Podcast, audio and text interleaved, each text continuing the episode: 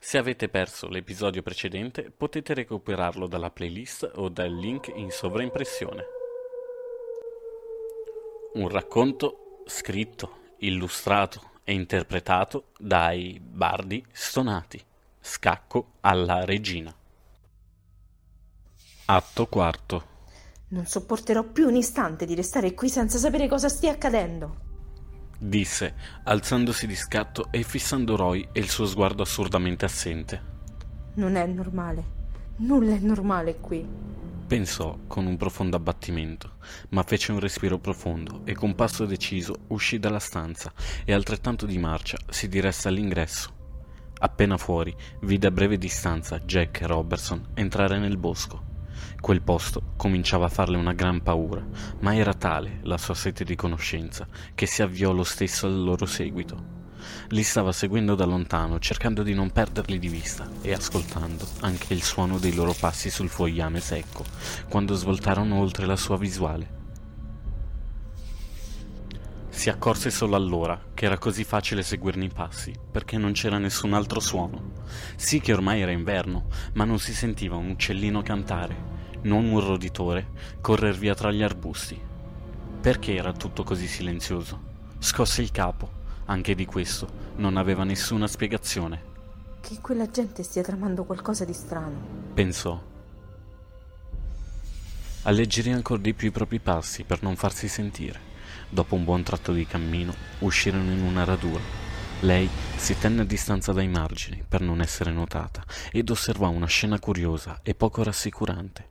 I due individui si unirono ad un piccolo gruppo che era al centro della radura, di fronte ad un vecchio edificio in legno. Probabilmente una casa dei boscaioli. I tre uomini e la donna che si trovavano lì si rivolsero a Robertson e Jack, ma Jacqueline non fu in grado di sentire. Avrebbe dovuto avvicinarsi. Si guardò intorno e notò un vecchio carretto dismesso al lato della casa, poco distante dalle ultime propaggini del bosco all'interno della radura aggirò con cautela i bordi esterni dello spiazzo erboso e raggiunse la sua meta. Si acquattò e rimase in ascolto, spiando la scena.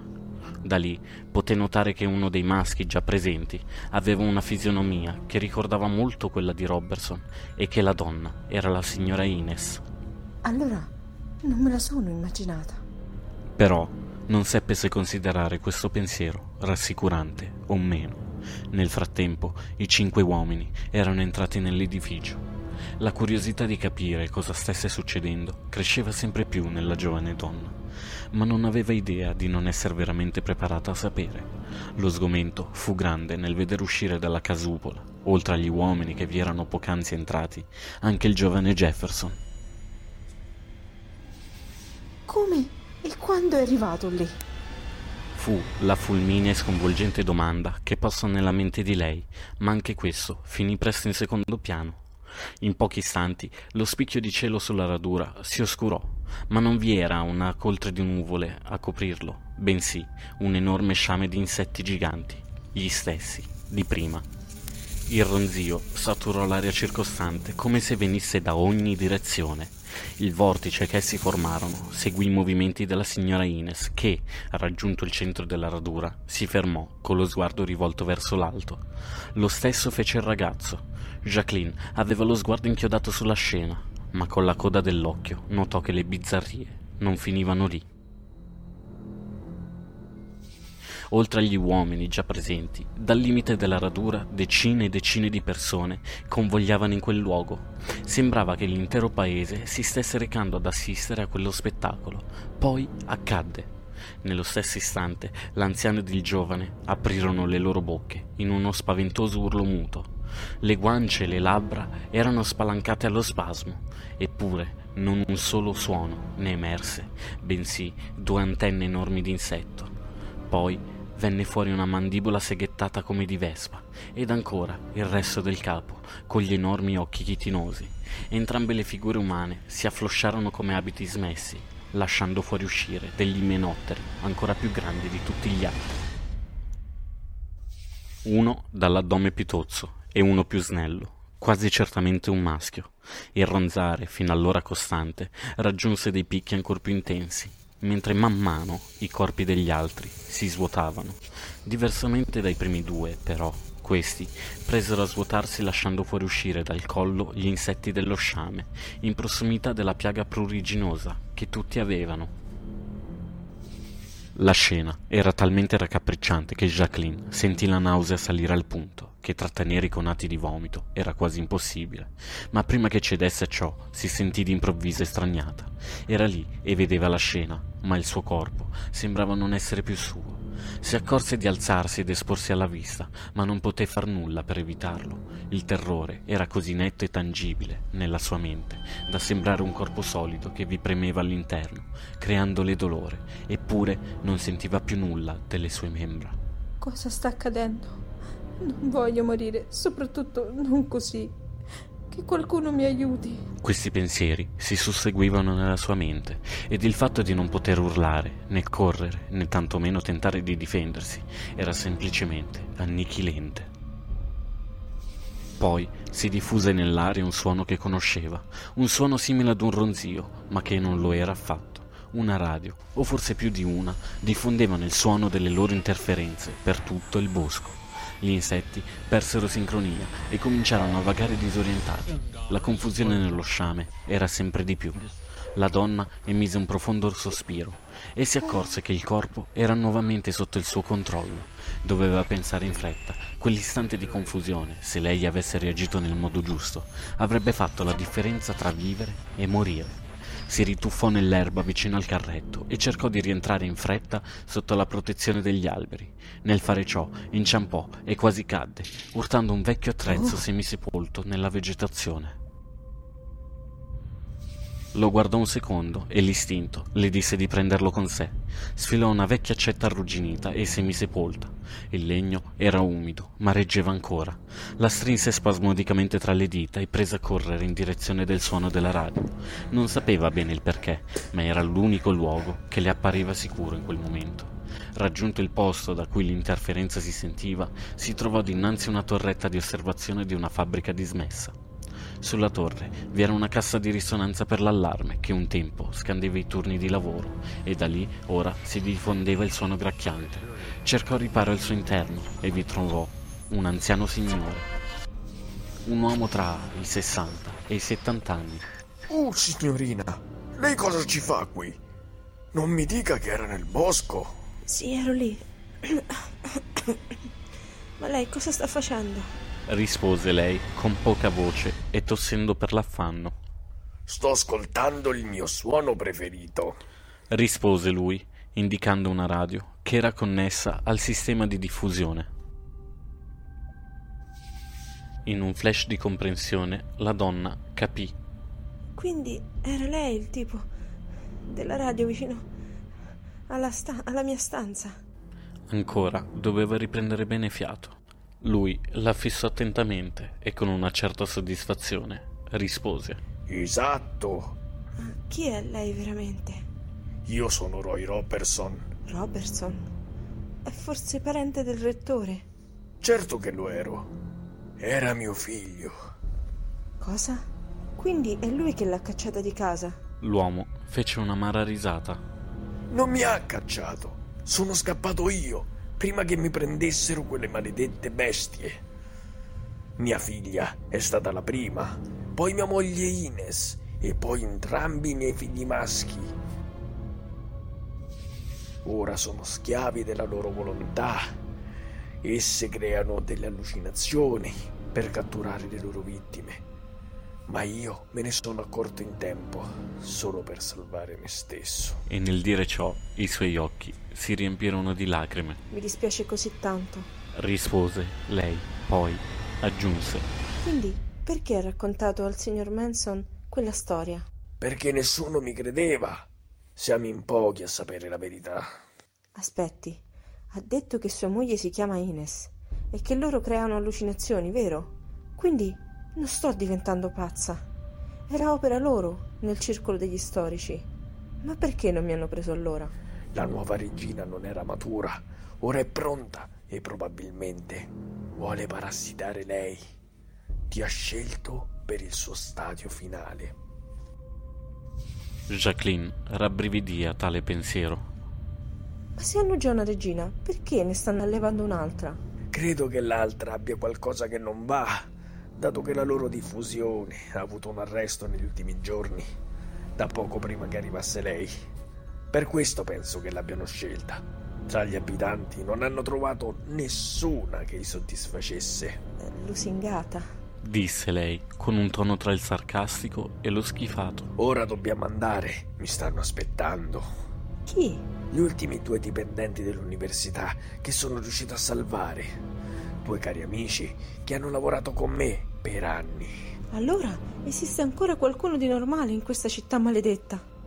disse Jacqueline, seguendo l'uomo giù per un cunicolo che univa la torretta alla fabbrica. Arrivati alla fine del tunnel, sbucarono in una stanza dove due uomini salutarono il vecchio e la donna, con non poca sorpresa di vedere quest'ultima. Erano il portiere Manuel ed il bidello, di cui non ricordava il nome. Siamo pronti a recuperare tutto il necessario? Chiese il vecchio Roy. Certo, signore. Abbiamo recuperato un intero fusto d'alcol, come quello che usa per cacciare quelle bestiacce. Disse Manuel. E la polvere da sparo con cui dargli fuoco. Aggiunse il bidello. Ottimo. Quei mostri mi hanno anche fatto sprecare l'ultima bottiglia di buon whisky che avevo. Gli farò pagare anche questa. Dopo un attimo di silenzio pensoso, Jacqueline disse: Quindi l'altra sera quel whisky l'ho usato contro uno di loro. È stata una di quelle creature a fare quella cosa alla porta. Era una deduzione sconvolgente, soprattutto quando ebbe conferma in un gesto affermativo del vecchio Robertson. La donna fece un lungo respiro per ritrovare il controllo. E quindi, ora, qual è il piano? Chiese. Doveva credere che ce ne fosse veramente uno per darsi coraggio. C'è una vecchia biblioteca, quasi totalmente dismessa non lontano da qui. Ci sono solo vecchi tomi ammuffiti e polverosi. I libri, in condizioni migliori, sono già stati portati via. Li aggiremo. Ma c'è un piccolo corso d'acqua che dovremo attraversare per portare questa roba. E detto questo, indicò l'esplosivo e l'alcol. Quindi ci dobbiamo sbrigare, perché presto la radio avrà la pila scarica e loro torneranno a cercarmi. Mi vogliono morto e vogliono lei come ospite. L'ultima frase fu detta con profondo risentimento. Sistemarono il materiale su un vecchio trasportino a mano. I tre uomini si misero a tirarlo due alla volta, dandosi il cambio.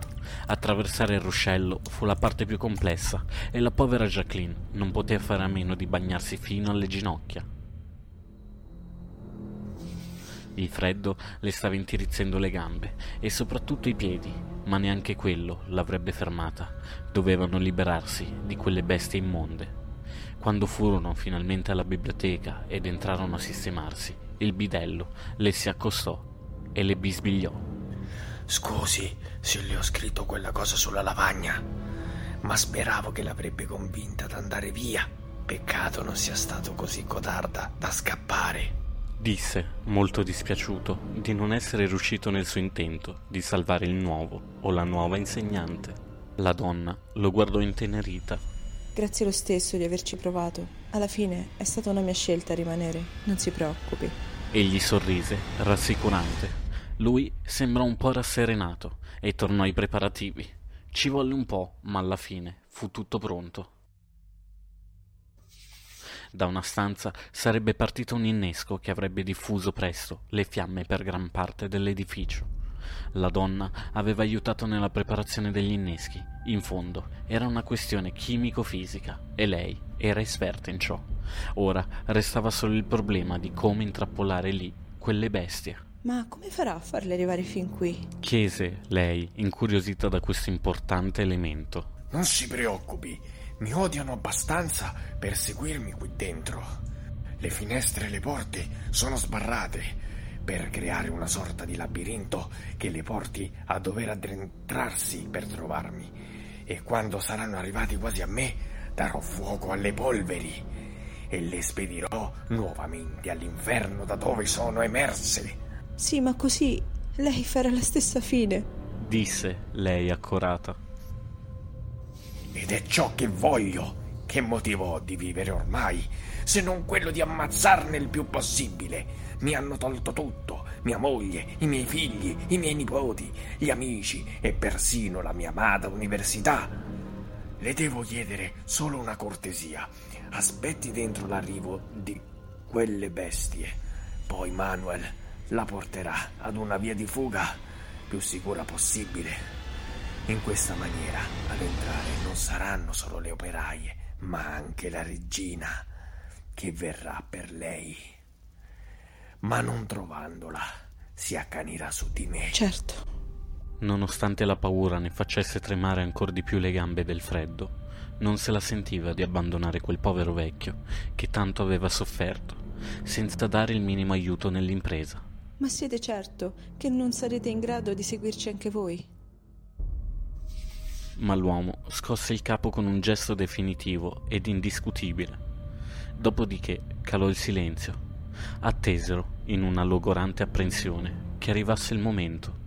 Nonostante lo stessero attendendo, però, quell'istante in cui l'aria si riempì del ronzio inquietante di quelle creature li sconvolse. Ugualmente reagirono come era stabilito.